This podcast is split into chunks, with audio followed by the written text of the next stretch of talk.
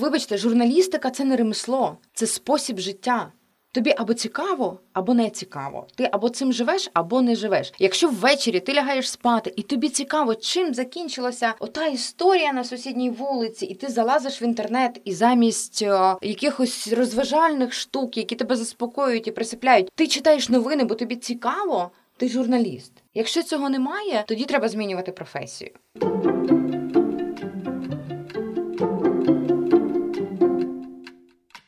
Друзі, вітаю! Черговий новий епізод подкасту Журфакти. Тут я продовжую спілкуватися із е, журналістами-практиками про різні е, складові нашої професії. Сьогодні ми будемо говорити про новинну і репортажну журналістику, взагалі про те, що потрібно знати, аби працювати на телебаченні. І про це з нами буде говорити журналістка е, з багаторічним досвідом і шеф-редакторка п'ятого каналу Ірина Герасимова. Ірина, вітаю! У мене відразу перше запитання зараз дуже дуже багато студентів, як я чую, е, говорять про те, що телебачення або трошки видозмінюється і знаходить якісь нові форми, або взагалі відходить е, е, назад та в минуле. І всі ці теоретичні знання, або навіть практичні, які нам дають на журфаках, вони не завжди відповідають потребам ринку. Що ви думаєте про це, і як взагалі зараз розвивається телебачення? Чи точно воно відходить в минуле? Однозначно, телебачення зараз видозмінюється. Насправді воно бере все можливе зараз з інтернету. Дуже часто кажу нашим початківцям, журналістам, що одними стандартами глядача уже не візьмеш. Якщо раніше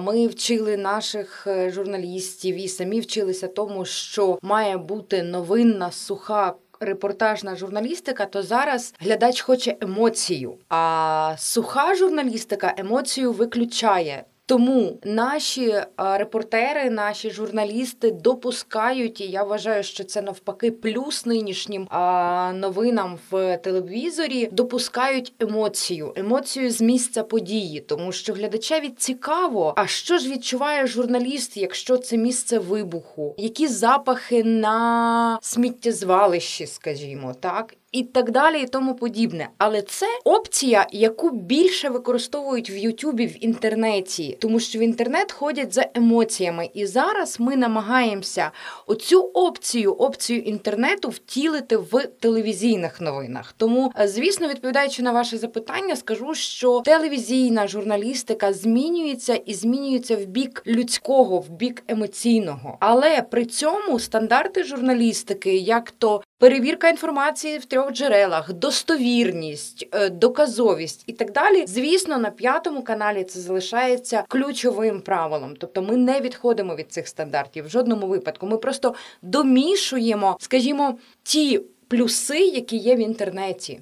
А кому зараз взагалі доводиться е, конкурувати, так би мовити, е, телеканалам між собою і ще й телеканалам із блогерами, і взагалі з Ютубом? Я думаю, що зараз час гібриду. Зокрема, гібриду і в засобах масової інформації. Зрозуміло, що будь-який телеканал має веб-департамент. Це і Фейсбук-сторінки, і телеграм-канали, і інтернет-сторінку новин та сайт, і Ютуб-сторінку. І все це є у п'ятого каналу. Ми навіть вже два роки ведемо Тікток. Чому ні? Хоча наша аудиторія це а, старші люди. Однак. Маю хороший приклад. Ми в підсумках тижня. Телевізійний формат е, тижневика розігрували призи влітку. Футбол же ж був, пам'ятаємо, і ми розігрували і е, спортивну форму збірної, і е, прапори, шарф від збірної. Ось і. Люди, які дивилися по телебаченню нас, потім переходили на youtube сторінку в інтернеті, щоб взяти участь у розіграші. Тобто зараз ми спостерігаємо за такою тенденцією, що той, хто сидить в Ютубі, спокійно може вмикнути пульт і подивитися в телевізорі або ж навпаки. І якщо три роки тому а в нас в веб-департаменті наші фахівці казали: якщо ви хочете телевізійників загнати в інтернет, це неможливо. То зараз ми можемо сказати, що можливо як рух з телебачення в інтернет так і навпаки. Це працює. Просто треба час. До речі, згадала ваше питання з приводу відходить телебачення на другий план чи не відходить. Уже відійшов. Але як тільки телебачення відійшло на другий план, тоді і стала можливість оцей, оцієї гібридності, впровадження оцього гібридного, коли ти можеш глядача в інтернеті привабити, вмикнути телевізор, якщо він, звісно, є, але пропав пилом, або ем, навпаки, з телевізора спонукати людину завести сторінку в Facebook там чи стати тіктокером і так далі. Але якщо говорити про цю гібридність і повертатись до самого телебачення, то в яких зараз жанрах телевізійники саме працюють? Наш телеканал п'ятий намагається повернути глядача до авторської журналістики. Оскільки я на початку сказала, що емоція зараз це те, за чим женеться глядач, можливо, вина в тому ковід, що ми зараз всі в своїх бульбашках на ізоляціях, і нам бракує спілкування, нам бракує живих емоцій щодня. Тому є попит у глядача на щось емоційне, так і ми звернули увагу, що якщо сюжет має авторське щось від журналіста. Ну, скажімо, якщо журналіст стає напівучасником події, умовно, ти робиш сюжет про погоду, і ти показуєш, як тобі холодно, або ти даєш свої поради, так чи сюжет про ту саму корону, ти розказуєш, що ти перехворів, як ти лікувався і так далі. Такі сюжети більше дивляться. Ось тому а, новинна журналістика залишається, але намагаємося додати авторства. І я завжди кажу нашим журналістам, нашим авторам: не бійтеся, покажіть, як ви до цього ставитесь. Покажіть, а що ж у вас позаду камери. Ну і так далі. Тому а, ми переконалися в тому, що справді емоційне авторське приваблює глядача більше ніж відсторонене ніж безособове.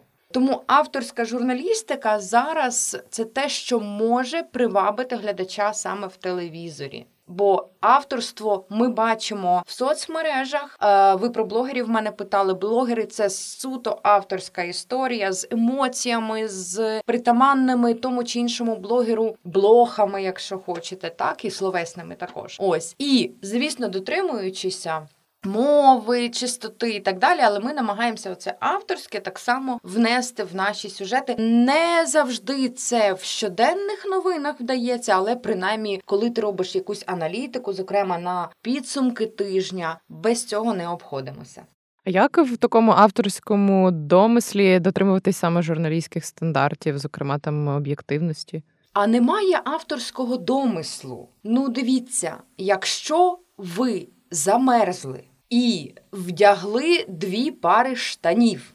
Це ж не домисел, це ж факт. Але це ваш особистий досвід, яким ви готові поділитися зі своїм глядачем. Для якого ви працюєте, ваш сюжет має бути помічним. Тут нема домислу, ви не фантазуєте, що ви полетіли на Марс, щоб зігрітися. Ви кажете свій особистий факт і ділитеся своїм особистим досвідом. Тому тут і дотримання стандартів воно є неминучим. Але, попри дотримання стандартів, емоцію ви не виключаєте там привідкрити завісу свого особистого життя.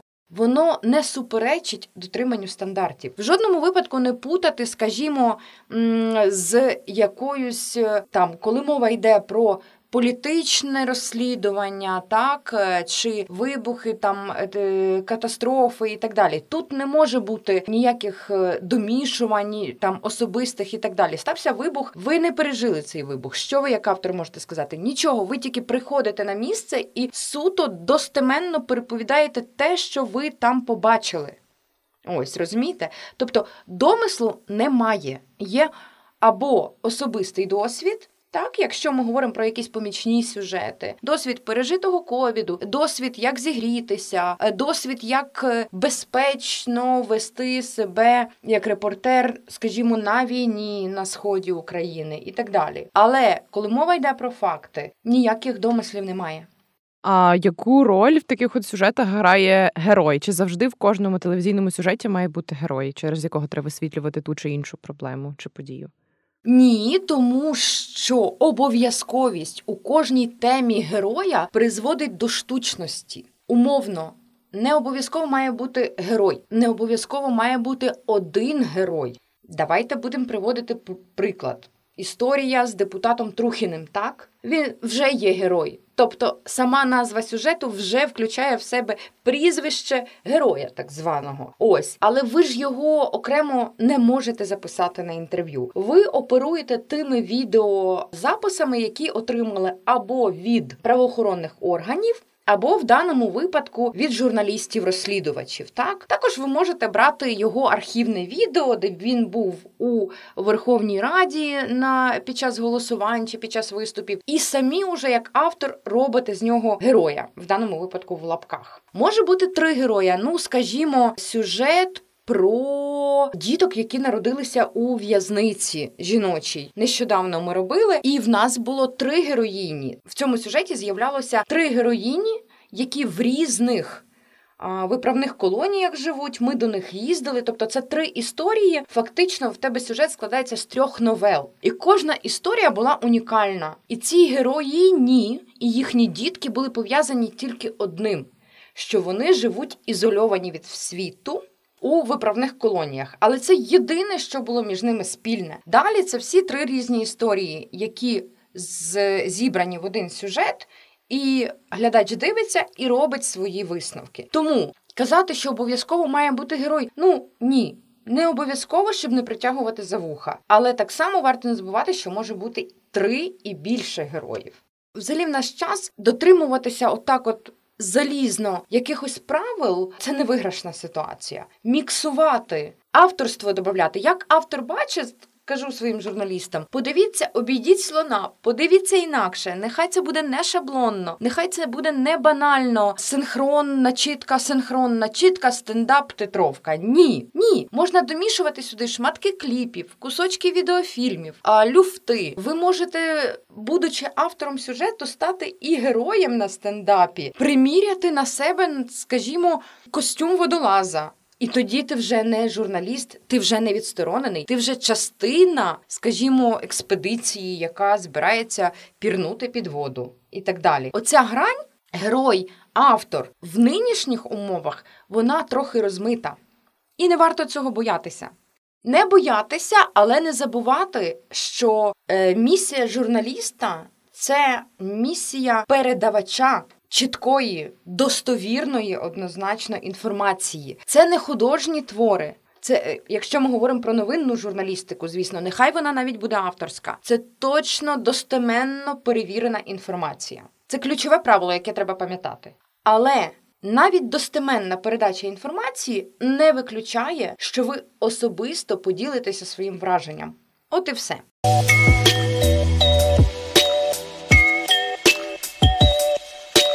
От е, якщо ще повертатись до жанрів, то чи є різниця між сюжетами і репортажами? Чи це одне і те саме? От як воно відрізняється між собою? Репортаж це сюжет з місця події. Ось. А сюжет це не обов'язково репортаж з місця події. Є репортаж, де репортер, приїжджаючи, скажімо, на вибух, знімає картинку, що там відбувається. Пише очевидців. Якщо є МЧС е, МНСники, пише МНСників. Ось постраждалих, е, свідків і так далі. Все з одного місця події він зібрав репортаж, плюс він записав стендап. Допускається в цьому стендапі умовно особисте, так коли вибух е, і журналіст може сказати на стендапі нічого не видно, важко дихати і так далі, і тому подібне. Стоїть крик всюди, і це є авторське, бо це оціночна історія. Але вона про мене особисто це не домисел, це я так відчуваю. А ви прийшли подивитися мій репортаж, і я стаю а, не хотячи учасником події, тому що я в цій всій атмосфері. Це репортаж. Сюжети можуть бути, наприклад, збірні. Коли збірний сюжет умовно не з одного місця події, а вже більш розслідування. Той самий вибух, в нас є 80% сюжету, це вибух. Dалі ми маємо вже, скажімо, коментар з прес-служби Нацполіції, що там відбулося. Ми вже поїхали в лікарню. Так, це вже друг, третє місце події і так далі. Це вже йде як розслідування, це вже йде як аналітика. Тому репортаж це один із різновидів сюжетів. Але таких різновидів у сюжету може бути безліч, може бути аналітика. Так, аналітичний сюжет це вже на тижневик, коли ти збираєш не тільки репортажну частину, ти пишеш експертів, пишеш висновки, береш м, архів, наприклад. Схожі історії вибуху, і показуєш, що зрушення немає, що все одно такі трагедії трапляються, і ні комунальні служби, ні муніципальні служби не роблять висновки. Тобто, це вже аналітична історія. Коли ти глядачеві нагадуєш, що ось схожа історія відбулася в сусідньому районі Київської області, там чи в Дніпрі, чи на Франківщині, і так далі. Ось що трапилось з постраждалими, відшкодування вони чекають досі нових квартир. Їм влада не дала, і так далі, і так далі, і тому подібне. Тобто домішується бекова історія. Це робить твій сюжет уже аналітикою. Ну а глядач робить висновки. Типові помилки людей, які журналістів, власне, які роблять репортажі, чи, чи можете ви якісь пригадати? У нас є такий напівжарт, але це тільки напівжарт, що нинішня журналістика зводиться до сказав, назначив, наголосив. Тобто, оця історія з стандартами журналістики призвела до того, що сюжет виглядає синхрон. Одне речення прокладки. Синхрон одне речення прокладки. Скажу початківцям, такі сюжети нікому не цікаві, тому що ваша місія це не писати прокладки. Ваша місія це максимально передати те, що ви побачили, зокрема завдяки емоційним словам. Тому, якщо це вибух, не кажіть, що а ось сусіди кажуть те. Які сусіди, в якому вони були стані, в якій вони були ситуації, чи вони постраждали? Не робіть сюжет синхрон прокладка, синхрон прокладка. Так, це дуже просто, але ви не звабите глядача прокладками от такими між синхронами. Ні, в жодному випадку. Максимально викладайте, але в жодному разі не надувайте текст заради хронометража, зокрема вставляючи штампи. Помилка номер два. Я її називаю серпанком по світанках. Оці штампи, які ми бачимо в звітах національної поліції. Штамп це слова або сполучення слів, які ви в житті не будете вживати, коли прийшли додому і розказуєте щось, що з вами сталося подрузі, коханому, батькам, брат, братові, сестрі. Ось, але чомусь журналісти-початківці намагаються писати такою мудрою мовою, наче в них досвід. Штампи це не досвід. Штампи це банально і примітивно, і не цікаво. Тому максимально проста мова з емоційними словами не варто здаватися мудрішим, ніж ми є насправді. Глядач. Все відчуває, його не обдуриш. Тому серпанком по світанках COVID-19 шириться нестримною силою. Шириться нестримною силою. Та ви не скажете так вдома. Ковід шириться у мене а, на парах. Ні, ви скажете, ковід лютує, або всі гаснуть, або ну і так далі. Беріть, вживайте притаманні вам в житті слова в своїх текстах. І тоді глядач буде вірити цим текстам. Якщо ж ви вживаєте фальшиві слова, але вважаєте, що текст тоді буде ем, досвідченим, таким на рівні. Ні, ні, абсолютно. Ми не вживаємо штампів, ми не вживаємо фальшивих слів. То навіщо ми хочемо згодувати ці штампи глядачеві? Він так само, як і ми з вами, їх не вживає. Він вимкне або переключиться кудись, тому що глядач хоче або те, що йому до болі знайоме, або якийсь гарячий пиріжок, який його вразить. От задумайтесь, коли пишете текст, чи це до болі знайоме глядачеві і яке йому болить, наприклад, ціни на харчі, ціни на комунальні послуги, трагедія в сусід на сусідній вулиці. Або це те, що буде дуже видовищне, там Олімпійські ігри, красивий концерт і так далі. І вже між цим вибирайте. Але штампи точно ніколи не зроблять ваш репортаж цікавішим.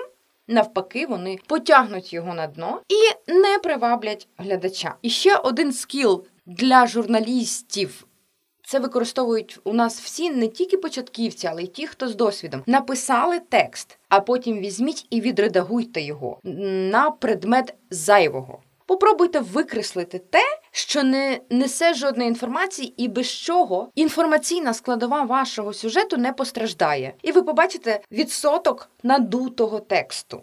Все, що зайве, викидайте, бо ми пам'ятаємо, найкраще редагування це скорочення.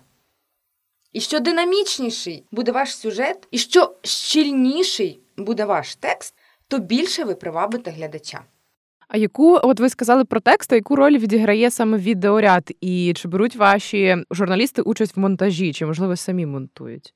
У нас чи не єдиний канал, де в обов'язок журналіста входить монтаж. Свого часу, коли я почала монтувати свої сюжети, я подивилася на цю професію геть по-іншому. Я настільки почала розуміти операторів на місці події, я настільки почала по-іншому дивитися на самі події, тому що ти довершений автор свого творіння. Кожен сюжет це міні-фільм. І коли ти мислиш картинками, ти зовсім по-іншому сприймаєш подію. Ти вже знаєш оператору, які поставити задачі, тому що тобі потім працювати з тим, що не знімав оператор. По-перше, тоді знімальна група вона як одне ціле. Бо дуже часто журналіст не розуміє оператора, оператор не розуміє журналіста. Але коли журналіст сам монтує, то він в шкірі оператора на події, і це дуже круто.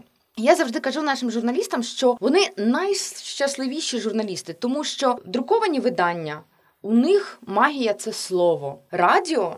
У них магія це голос, це начітка, так це вміння текстом передати знову ж таки емоційним текстом, передати а, відсутність картинки. А у телевізійника журналіста в нього є всі засоби. В нього є слово, текст, у нього є начитка, аудіосупровід, там чи це люфт, вибух і так далі. Інколи музика. Якщо формат допускає, скажімо, на тижневиках, сюжети допускаються з музикою і так далі. І у них є відеоряд, тобто весь набір. Який тільки може бути для передачі всього, що відбулося, і донесення цього всього до глядача. Тому, звісно, тексти важливо. Тексти посилюються вмінням ці тексти начитати, передати тексти допомагають синхрони, так, коментарі.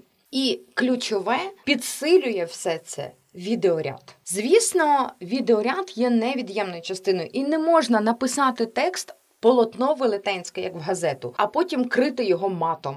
Чи ми це називаємо шпалерами, аби що взяти і підставити. Якщо це репортаж, то спочатку дивимося відео, все, що ми назнімали, все, що в нас є. Відслуховуємо синхрони, коментарі. І на основі цього ми вже пишемо текст. Коли мова йде про аналітичний матеріал, там трохи інше, там змішана система. Звісно, аналітичний матеріал допускає спочатку написання тексту, а потім ти вже підбираєш чи то архів, чи то ем, шпалери, якщо, наприклад, йде, мова йде про ціни, так в магазинах. Ти підбираєш е, за останній тиждень картинку з магазинів, яка в тебе є, можливо, в архіві, можливо, колеги не знімали, і тоді починаєш перекривати свій відеоматеріал. Але що стосується репортажу, приїхали на канал, віддивилися весь матеріал, і я вам гарантую, що те, що побачив ваш оператор, це більше ніж побачили ви. У мене не було жодного разу, коли я, подивившись е, відео, яке в мене є,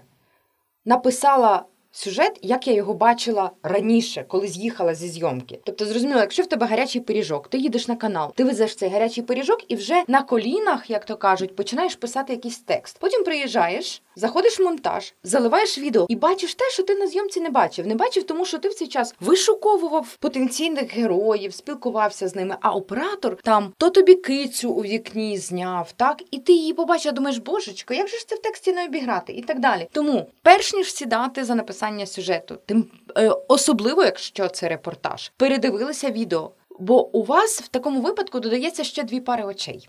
Ось у вас четверо очей, не двоє, а четверо ваші і вашого оператора. І тоді картинка значно ширша. І на основі відео сідаємо і пишемо свій репортаж. Я так розумію, телевізійний журналіст це справді такий універсальний солдат. Якими ще навичками і знаннями має володіти людина, яка хоче працювати на телебаченні, окрім того, що ви перерахували? В першу чергу він повинен думати українською, тому що наш журналіст він справді універсальний солдат. Він має вміти вмикнутись в прямому ефірі тут і зараз. Для того щоб вмикнутись в прямому ефірі, ти маєш вміти чітко висловити те, що ти побачив. В тебе включення може бути через 5 хвилин після того, як ти приїхав на подію. Відповідно, ти маєш.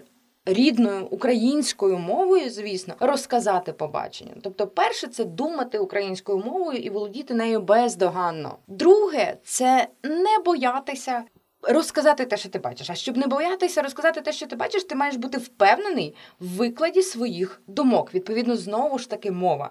Далі пам'ятати, що журналістика це право не лише ставити питання, це право вимагати відповіді. Якщо це пам'ятати, то ти на місці події по максимуму довідаєшся про інформацію, тому що ти будеш допитувати. Це такий ефект нишпорки. Ну і моє улюблене обійти слона в той час, коли всі камери, всі журналісти накидаються на когось, на одну людину. Як правило, це відбувається тому, що от. Знайшли героя, почали його допитувати. Другі, е, друга камера побачила: о, там уже когось пишуть. Видно, це важлива людина. Давайте ніхто не знає, що це за людина, але стадний інстинкт спрацював. Обійдіть слона, подивіться, а може є щось цікавіше, не банальне, не шаблонне, і ви точно побачите на місці події те, що ви не що не побачили ваші колеги. Таким чином, ви здобудете. Ексклюзив, і от в епоху інтернету розвиненого саме ексклюзивом можна взяти глядача. Обійти слона. Таку фразу візьму собі е, в е, копілочку. Обійти слона, так, тобто подивитися інакше, не шаблонно, не так, як нас вчили. Ну і ще, от ви кажете, нас навчають на журфаці. Дуже смішно чути. Абсолютно, я сама навчалася на журфаці, але ну от смішне, я навчилася журналістики в університеті Шевченка. Журналістики можна навчитися лише в полі. Це одна з небагатьох професій, яка з досвідом приходить. Тому що те, що нам розказують на лекціях в аудиторіях, не має нічого спільного з тим, що ви побачите, коли приїдете на місце події. Тобто в телебаченні важливіше все-таки більше практика, ніж теорія. Так, особливо, якщо вважати, що найкращі журналісти це біологи за освітою. Цікава статистика. Ну, от я не знаю, але моя статистика виглядає саме так: хіміки, біологи. Ну, цікаво, треба, треба це дослідити. Хоча редагування, наприклад, редактори, звісно, це має бути базовий е, рівень там журналістський. Але репортери, можливо, знаєте чому? Вони не мають в голові насаджених шаблонів. Оці шаблони, які заважають нам обійти слона. Вони геть по-іншому, їх не вчили. Вони ведуть себе як людина на місці події. Звичайна людина, не журналіст, навчений, що треба потримати мікрофон, знайти посадовця, діяти один, два, три, чотири. Ні, вони не ведуть себе так, як веде себе глядач. Приїхав і дивується, і намагається відзняти те, що його дивує, без будь-яких шаблонів. Тому знову ж таки, журналістам порада. Не дійте за шаблонами, дотримуйтеся правил, дотримуйтеся стандартів, але не дійте за шаблонами. Або переводьтесь на біологічні факультети. Якщо це перший другий курс, так другу освіту ніхто не скасовував. От, власне, і в мене фіналізуючи запитання, тому що нас багато буде слухати студентів, і всіх запитання завжди таке е, до практиків, тих, хто працює на телебаченні, то як все-таки потрапити на телек? Як потрапити на телек е, працювати, коли ти студент або там завершив навчання? По-перше, бути наполегливим. Однозначно. Надсилайте свої резюме.